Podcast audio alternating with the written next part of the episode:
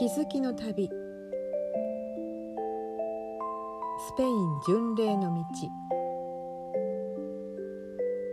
道。小田島綾子。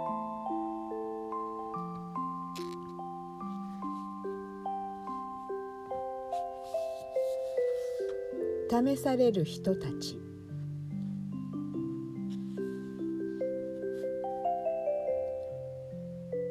ロンセスバイエスのアルベルゲ。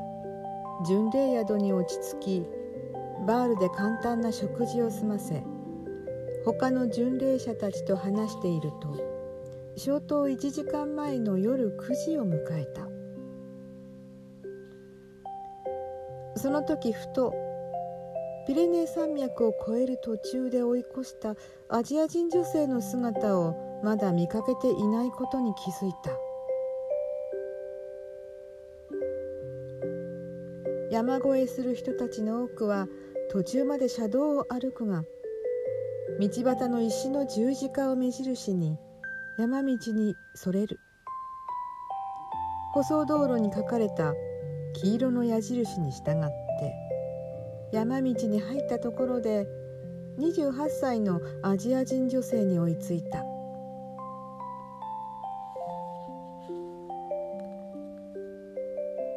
彼女は大きく重そうなリュックを背負い薄底のスニーカーで一歩一歩ようやく歩いていた。少しの間一緒に歩いたが彼女には私たちのペースが速すぎたようだった。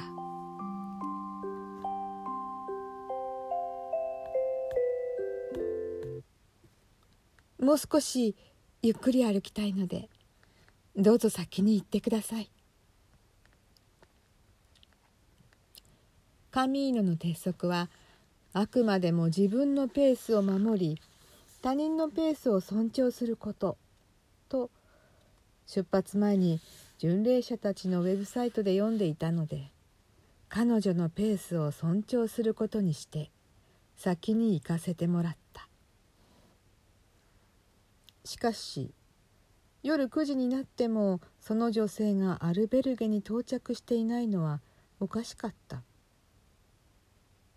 二段ベッドが並ぶ通路を行ったり来たりして彼女の姿を探してみたがその日宿泊しているアジア人は私一人だった。ユースホステルが教会の裏にあると聞いて念のため行ってみたが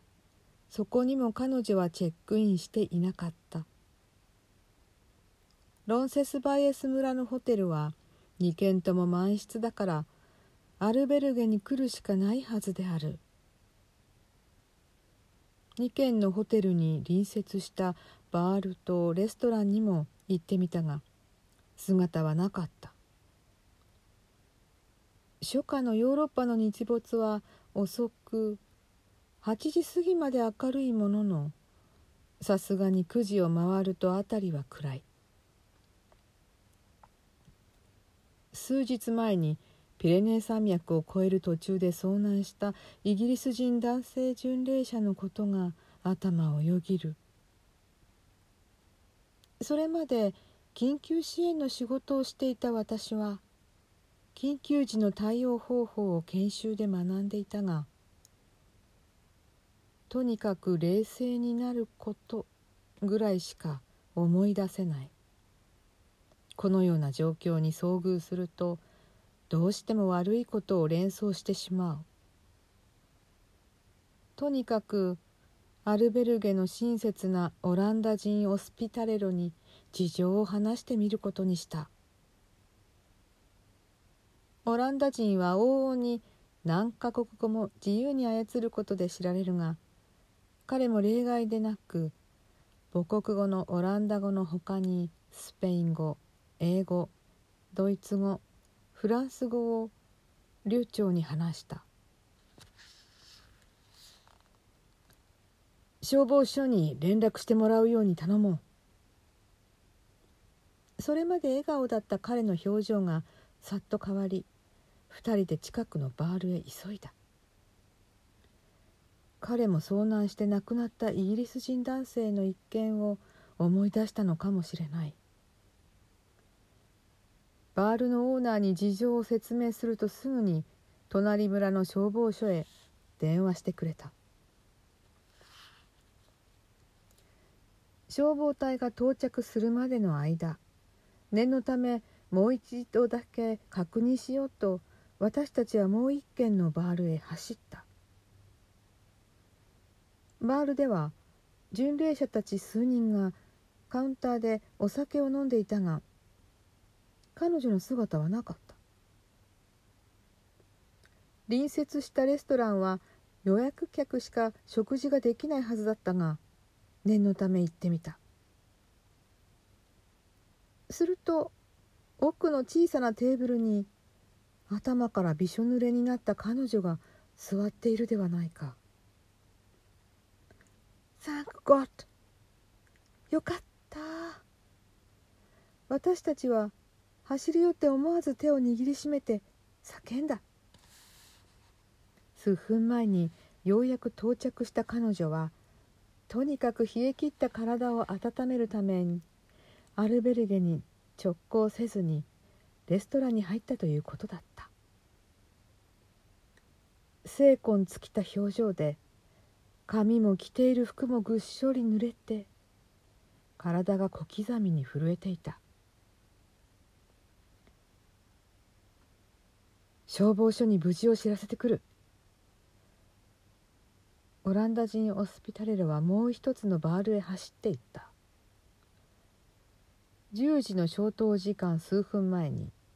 彼女が食べ終わるのを待って一緒にアルベルゲへ行ったが105台のベッドは満員で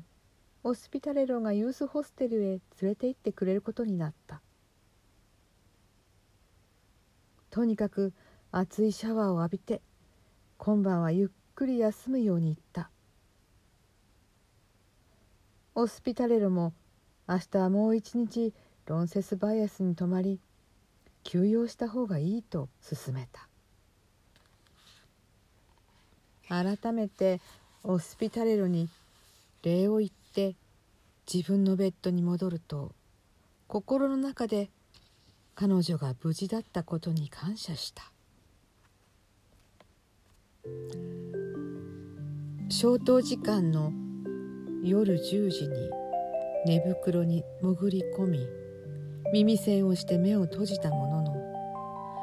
その日一日の過度な疲労からか目が冴えて全然眠れそうになかった。すでに周りのベッドからはいびきの大合唱で耳栓をしてもあまり効果はなかった。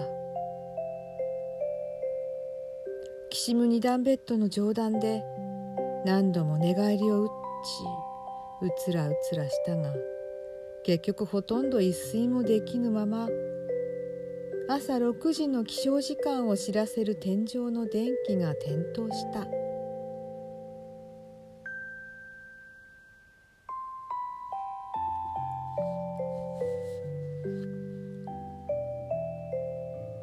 気づきの旅スペイン巡礼の道。小田島綾子試される人たち。